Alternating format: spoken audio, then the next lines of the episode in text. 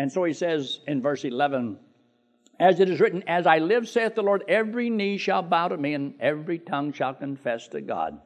Whether they're saved or lost, every man's going to have to bow to the Lord. Where is that verse found that talks about that? Just hold your place right there and just look over there in the book of Philippians, real quick. I want you to see this. Philippians and chapter 2. Philippians chapter 2 when we talk about having this mind that was in Christ, learning how to, regardless of how much you know, how much can you yield? How much can you bow to the will of God? And he says this Let this mind be in you, which was also in Christ, who, being in the form of God, thought it not robbery to be equal with God, made himself of no reputation, took upon him the form of a servant, and was made in the likeness of men. So he did all this voluntarily. The Father didn't make him do it. He just says, I love the Father, and this is the Father's will, and so that's why I do what I do. So he says he became fashioned as a man, humbled himself, became obedient even unto death. Now, God wants us to have the same kind of a mind that we love our Father so much that we're willing to do whatever He wants us to do. And we know it's one thing to lead somebody to the Lord, it's another thing to challenge God's children to serve the Lord. Some of the people that are the hardest to love is not the lost person, it's the saved person. Most of us deal with the saved people more than we do with the lost people. True? Now, do we care about them as much as we care about reaching the lost man? But once you're saved, we don't care about you anymore. We just got to keep reaching the lost. After you got saved, do you believe that God loves you just as much now as He did when he, you were lost? He still loved you and he still loves you now. So he says here in Philippians, in verse 9, wherefore God hath highly exalted him, given him a name which is above every name, that at the name of Jesus every knee should bow, things in heaven, things in the earth, things under the earth, that every tongue shall confess that Jesus Christ is the Lord to the glory of God the Father. And then we usually stop right there. But look at the very next verse. It doesn't stop where we just stopped. It starts again in verse 12. Wherefore, because this is true, and because of the way we're supposed to be, the mind that we're supposed to have. Wherefore, my beloved, as you have always obeyed. So we're not talking about getting saved. We're talking about in the Christian life where the Lord is the master of our life. And this one that died on the cross and was highly exalted, the one that to whom every knee shall bow, don't you believe that God's children should bow to the lordship of Christ now? I think so. I don't see anything wrong with it. Now, I'm not talking about lordship salvation. That's a different subject altogether. We're talking about as Christ is the Lord of our life, and we should yield to His will. We still, as a Christian here in this world, have a sinful nature and we have our own will and so we're to yield our will to His will. And that's why it says, Be not conformed to this world, but be transformed by the renewing of your mind, that you may prove or discover what is a good and acceptable and perfect will of God. Now, why does He want you to know about the will of God? Because He wants you to do the will of God. And this is why He says in verse 12, he says, Wherefore, my beloved, as you have always obeyed, not as in my presence only, but now much more in my absence, work out your own salvation with fear and trembling. Not working for salvation, working out what God has put in with fear and trembling. Fear and trembling of what? That you or I could miss the will of God for our life. Because if He's the Lord, then He's the Master. He should be able to tell us what He wants us to do. It ought to bring fear in your heart that I will miss the will of God for my life. If there's anything that I wanted after I got saved, was to please the Lord. And what pleases the Lord is not me going my own way and doing my own thing. It's finding out what pleases God and seek to please Him in everything that you do. That's why He says in verse 13, For it is God which worketh in you to make you have the attitude, humility, just like Christ had when He submitted himself and became a man. And uh, even obedience, even unto death. So now he says, For it is God which worketh in you, both to will and to do of His good pleasure. Whatever God wants to bring into your life, whatever pleases God, are you satisfied for God to use you how God wants to use you? Or is God someone you think you're supposed to manipulate and use? I'm going to use God to do what I want. No, you surrender to the Lord's will, and God is supposed to use you to do what He wants. Different way of thinking. And then when you understand that, then do all things, look in verse 14, without murmuring and disputing, without griping and complaining. Why? Because He's the Lord, and you're serving Him. So what you got to complain about? If people treated Him wrong, don't you think they might treat you wrong? If it's possible for people in this world to defraud you, wrong you. Oh, so what? Now what? They're going to suffer in this life. Everything's not going to work out. That's why there's a judgment seat of Christ where God will make it right for you. God won't let you do wrong. I mean, suffer the wrong without making it right. Now, look what he says. Because of all of this, because of the mindset that Christ had, look what he says. That you may be blameless and harmless, the sons of God, without rebuke. In other words, where they can't find fault in you, that's legitimate because of your testimony and the lives of other people. He said, In the midst of a crooked and perverse nation, get this, among whom ye shine as lights in the world, holding forth the word of life, that I may rejoice in the day of Christ, that I have not run in vain, neither labored in vain. See, after you've trusted Christ as Savior, you can labor for the Lord. Your labor in the Lord is never in vain, but your labor with people can be in vain. It doesn't mean every person you witness to is going to trust the Lord. There's a lot of things you may do and it won't work out. And you can labor and it seems like you're getting nowhere. And with some people, you may not. But if you're faithful to do what God wants you to do, you are a success. You see, faithfulness is successfulness. And if you be faithful to the Lord, you are being successful. And so when you get to be with the Lord in heaven, he says, God is not unrighteous to forget your work and labor of love. So you go ahead and keep serving the Lord and do what God wants you to do, but this has to deal with your way of thinking, the attitude that you have, and whether or not you will be patient enough with those that are maybe not where you are now. Remember that little statement? Be patient with people who are now where you once were. You had to learn. Don't go back here to verse 13 of Romans chapter 14. Let us not therefore judge one another anymore, but judge this rather, that no man put a stumbling block or an occasion to fall in his brother's way. In other words, by the things that you say and do that you may have a right to do. But a weaker Christian may not understand that. So you have to make adjustments and try not to do those things.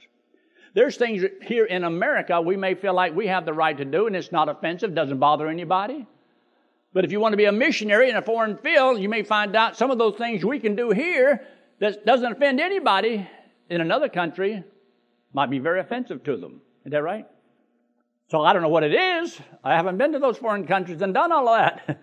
but I'm sure there's things that would be offensive to them. But if you go there, you may have to learn a little bit about their culture. So you say, I can't do this and I can't do that. I can't do that. So the serving of the Lord so legalistic?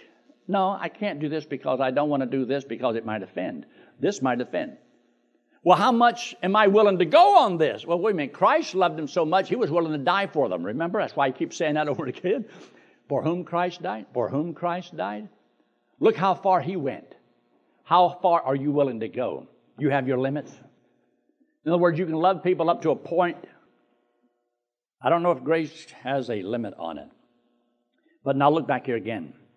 In verse 14, I know and am persuaded by the Lord Jesus that there is nothing unclean of itself, but to him that esteemeth anything to be unclean, to him it is.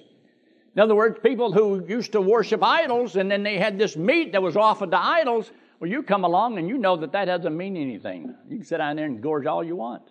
Yeah, but to somebody else that maybe they just trust the Lord and they don't they don't think that that's uh, right for you to eat that meat that's offered idol because that, that, that offends them because they think, you're worshiping some idol. Well, you know it's not true. Yeah, but their weak conscience might be offended. So the Lord says, um, it might be better you don't do that because you could offend and too easily offend. And this is why you have to watch it. Let me see if I can see that uh, one verse that I wanted to mention to you. Look there in 1 Corinthians in chapter 10. 1 Corinthians in chapter 10. We know there's things that God has told us to do, things He told us not to do. And the thing He talks about is being able to persuade a person, talking about the way they think. So He makes a statement down here in verse 29. See that first word? Conscience. Conscience, I say, not thine own, but of the other. For why is my liberty judged of another man's conscience or your standards? You can have standards that uh, might be fine for you, but when you try to legislate those upon somebody else that doesn't understand and don't see it the same way, then it can be, in their mind, legalistic. That if you if you want to be spiritual, then you can't do this, this, this, and this. Now, if you are spiritual, you may not do a lot of those things, but you can not do a lot of things, and that doesn't make you spiritual just because you just because you come to church and read your Bible and you pray and do all of that doesn't make you spiritually minded. You can do the things, but not be spiritual. In other words, not be godly. Where you can give God mouth service, but not heart service. Where you really don't believe that uh, what you're doing, God's concerned about the way you really are. Do you really love Him? And do you do the things that you do because you care? So much of this is so important to understand. But look what he says again here. He says, And why is my liberty judged? In verse 30, for if I, by grace, be a partaker, why am I evil spoken of for that which I give thanks? In other words, it's not wrong, and I can do it, and I have the right. And as he says, all things are lawful unto me, but not all things are expedient. You may have the right to do a lot of things because it doesn't offend you, doesn't offend God, but it might offend a weaker brother. So, for their sake, sometimes you have to think, well, now, is this worth doing? Am I going to become a stumbling block? And these are some personal choices that you have to make. And God says, because you love Him, because you care, hey, and I died for that person. And he doesn't want us to go around just offending people, but trying to help them to see and understand. So we'll get what he says in verse 31 Whether therefore you eat or drink or whatsoever you do, do all to the glory of God. And some things we may have the right to do, but it doesn't bring glory to God because it offends the person that we're supposed to be trying to reach. This is why Paul says, I have become a servant unto all, that I might by all means save some. So there's some things that he would not do because that would be offensive. So he says this. Look in verse 32. Three things that are mentioned here that we need to be careful of. There were Jews, there were Gentiles, and there was the church of God. So I would take the Gentiles as lost Gentiles, Jews as lost Jews, and church of God as saved Jews and saved Gentiles. But you, so you don't want to say and do those things that would offend that Jew that's not a believer, or that Gentile that's not a believer, or the church of God that are believers. So there's three groups God doesn't want us to offend. Why? So that more people get saved. So is, is our mindset that we care more about reaching those lost people than just getting our own way? Because, well, I have the right. And so many people today are fighting for their rights, but nobody fights for their responsibilities. Now look what he says there in verse 33. Even as I please all men in all things, not seeking mine own profit. But get this, but the profit of many, that they may be what? That they may be saved. Do you know the more Christians we challenge and motivate to serve the Lord, the more people there are in the harvest to reach more lost souls? But wouldn't it be great if all of God's children would keep serving the Lord faithfully all their life? Just think of how many more people we could reach. But because we are sometimes filled with a little pride sometimes, and I've had to really watch this, we could have done so much more for the Lord that we may never get done because we get irritated with each other. And so we don't pray for each other like we should. We get you know, down with everybody. No, not everybody treats everybody right. And sometimes people don't even know they've done it, and you just say and do things. And sometimes not unaware. Uh, try your dead level best to not put chips on your shoulders and then dare somebody to knock it off so that you can get mad at them. You see, getting mad and angry and blowing a fuse, those are choices that you make. Did you realize that no one can make you mad without your permission? And they can't really offend you without you giving them permission to offend you. But some people that are weak in the Lord will be offended, sometimes by righteous things that other people can do. So he makes a statement, and go back here to Romans in chapter 14. As you notice here in uh, verse 15, but if thy brother be grieved with thy meat, now walkest thou not charitably. In other words, because you went ahead and did it, and you offended that person, he becomes grieved, and you'd be surprised how easily it is to offend weak Christians. Well, I'll never come back to that church. I've had some people not come back to our church. You know what they told me? Nobody spoke to me. I got an email and about two weeks ago. I came to your church and nobody spoke to me. Now, see, it doesn't matter whether, did you speak to anybody? It doesn't matter. They were offended because nobody spoke to them. They came to this church. This is what they said. Now, whether it's true or not, or are they just looking for a reason not to go to church? I don't know. This is why every person that comes, we want to eliminate that reason, right? So, what should we do? How can we solve this problem? Make sure it never happens again. Make sure we talk to every person, every new person, and uh, it's okay to even talk to people that we know. But especially somebody who comes and they're brand spanking new, and how we ought to treat them. Because some people are very easily offended. So we need to understand that. Now, look what else he says. In verse 16, let not then your good be evil spoken of. Now, this is why he says, don't put a stumbling block in the way of somebody that could stumble, because, like he says up here in verse 13, he says, No man to put a stumbling block or an occasion to fall in his brother's way. Now, take your Bible, look in Ephesians chapter 5 and verse 12. Ephesians chapter 5. Just to your right there, just a couple verses. Ephesians chapter 5 and verse 12. Now let's look in verse 1 and 2. Ephesians chapter 5. Be ye therefore followers or imitators of God as dear children, and walk in love, as Christ also hath loved us. Now, when you go back here and you see that it's talking about you did not walk charitably. It means you did not walk in love. See there in verse 15? Now walkest thou not charitably. In other words, you're not walking in love. But Ephesians 5 1 and 2 talks about us walking in love. Destroy not him with thy meat for whom Christ died. Let not your good be evil spoken of. For the kingdom of God is not meat and drink, but righteousness and peace and joy in the Holy Ghost. We were born into God's family. He says you cannot see the kingdom of God, enter into the kingdom of God unless you have been born again. So now that you've been born again, you're in the kingdom of God. But in the kingdom of God, God says we're supposed to bring forth righteousness and seek peace and the joy that we're supposed to have. Walking in the flesh, we wake up, oh, Amalek, and all we'll do is fight and be mad, and bitterness, and all those things that you don't want. That's very destructive. So he makes the statement in verse 18 For he that in these things serveth Christ is acceptable to God and approved by men. So, yielding sometimes you're right. When you may be right and you can have, you can do whatever you want, but God says, if you'll surrender that and yield that for my sake or for that weak Christian's sake, He says that is acceptable. God says, I'll accept that as a means of service. So you see, you didn't lose because God's going to reward you for what you did.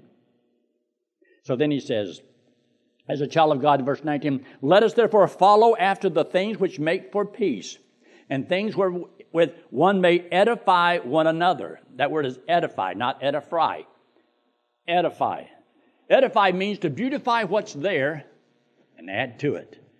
You want to build them stronger in the Lord. So whatever we do, we're supposed to be helping others to be stronger in the Lord. And that's why he says, whether you eat these things or you don't eat these things, he says, there's nothing wrong between eating that flesh and so forth. He said, but the appearance of it may not be good. So you have to use some judgment on it. But you don't want to make your brother stumble. In verse 22, hast thou faith? Can you believe what he's saying? Can you follow what he's thinking here? And the reason he says for us to love one another and walk in love and yield some of your rights if necessary so that you don't become offensive just because you have the right to uh, do certain things, but you might yield that. And he says, happy, happy. You want to be happy? Remember in the 13th chapter of the Gospel of John, Christ says, Happy are ye if you do these things. Happy are ye. Everybody wants to be happy. But you realize God will bring things into your life. And so sometimes we say happy comes from happiness. If everything's, you know, happening, if, if everything happens right, you're happy. But if things go wrong, you're not happy. Because your happiness depends on happenings. Well, what if it uh, depended upon something that was more, you know, like obedience to God? I'm happy because I'm serving God. I'm happy because it pleases God. I'm happy because it helps a person to become stronger. I'm happy. And you can be happy most of your life. But if you don't learn how to be happy because of the way you think, you're going to be one miserable dude because a lot of things in this world that does not go right. So he said, Happy is he that condemneth not himself in that thing which he alloweth.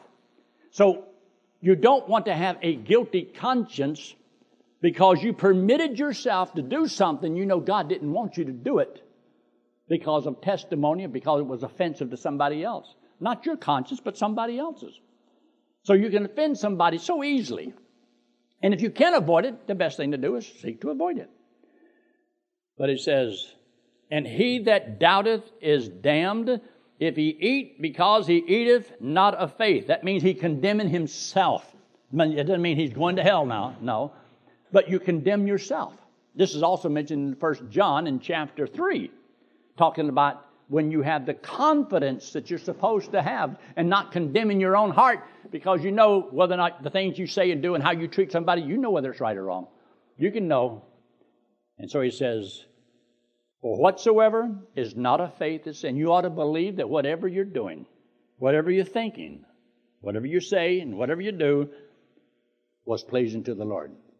And that way you don't feel guilty. Why? Because you shouldn't, because you're doing what's right. It doesn't mean that you didn't get to do all the things you wanted to do, but you can limit yourself for the lost man's sake, for Jesus' sake. And maybe around certain people, it, it's not as critical. But this is where you have to learn and, and walk and how to respond at given, at given times in life. So, it's interesting, but chapter 15, huh? it's good. You don't want to miss chapter 15. But look up here. This hand represents you and me, and the wallet represents sin. We all have sin upon us. Now, God, He loves us. Did you know this? Sometimes I will give the gospel, explain it. But sometimes I haven't done the wallet illustration. And I've had some people get offended because I didn't use the wallet. Doesn't matter if I got the message done. If I got the message out, the gospel out, it doesn't say in the Bible you have to use a wallet. But I've done it so often that whenever I don't do it, he forgot. He forgot. And sometimes, and you won't believe this, I had Dr. Seymour come to Colorado and do a soul winning seminar. And I had all these people to come to the soul winning seminar. And Dr. Seymour got up there and he talked about the gospel and getting the gospel, loving the gospel, and closed down the meeting. And I was so disappointed. And I told Dr. Seymour, I said, Do you realize you forgot something? And all of a sudden he went, Oh no. He forgot to give the gospel. He just forgot to give it. So it can happen. And once in a while, I may even forget. So if you want to remind me, I don't care because it keeps me on my toes. But it is so important that we be faithful to give it. Some people get offended because I do. Some people get offended because I don't. So you've got to learn how to balance that and seek to please the Lord in all things. But God loves us, hates our sin. For us to pay for sin is eternal separation from God. But God loves us, wants us to go to heaven. But because of sin, we have to go to hell. We committed the sin, we're guilty, we have to pay. But to go to heaven, you have to be perfect, as righteous as God, and none of us are perfect. None of us are righteous. So the Bible says you cannot save yourself by your good deeds. This hand represents Jesus Christ, God in the flesh. Came into the world because he loves us. He hates our sin because our sin separates us from him. So Jesus Christ, who had no sin, didn't have to die. So he took all the sins of the world, paid for it on the cross, came back from the dead, said if we would believe he did it for us. He put the payment that he made to our account. And now I got a zero as far as sins to pay for. He paid for all of them. Paid for 99% of them. That 1% will do me in. But he paid for all of my sins. And all I had to do was believe that he did it for me. Trust him. That's why I'm not trying to earn my way to heaven, because I'm already going to heaven. And a good point to remember, so important. Heaven is not a reward. It's not something we work for. Heaven is a gift. Rewards, those are things that we earn by our obedience to the Lord. But you don't have to be obedient to the Lord to go to heaven by good works. Salvation is truly the gift of God. Let's pray, shall we? With heads bowed and eyes closed and no one looking around. If you're here and you've never trusted Christ as your Savior, why not right now in the quietness of this moment, just talk to the Lord and say, Lord, I know I'm a sinner. I believe Christ died. I believe He paid for my sins. And tonight I will trust Him as my only hope of going to heaven. Friend, if you will do that, God said He would save you, give you eternal life, and never cast you out and never lose you. Would you trust Him? I'm going to ask you in just a moment to raise your hand. It's just to let me know that what I said made sense to you, and I'd like to have prayer for you. Is there anyone at all before we close? So yes, I will trust Christ as my Savior tonight. If you're watching by internet, right there on the screen says, Yes, I will trust Christ as my Savior. And Father, we thank you so much for all that you've done for us for giving these things in your word and help us to understand. And we pray that those that are strong in the Lord would take these things to heart and be patient with those that are still struggling in a lot of areas in their life and help us to bring them along, to care for them, and to be a blessing. Thank you for those that are watching by internet. We pray, Lord, that they would understand and put their complete confidence and trust in the payment that you made on the cross for them. So bless them. Give us a good week. In Christ's name we pray. Amen.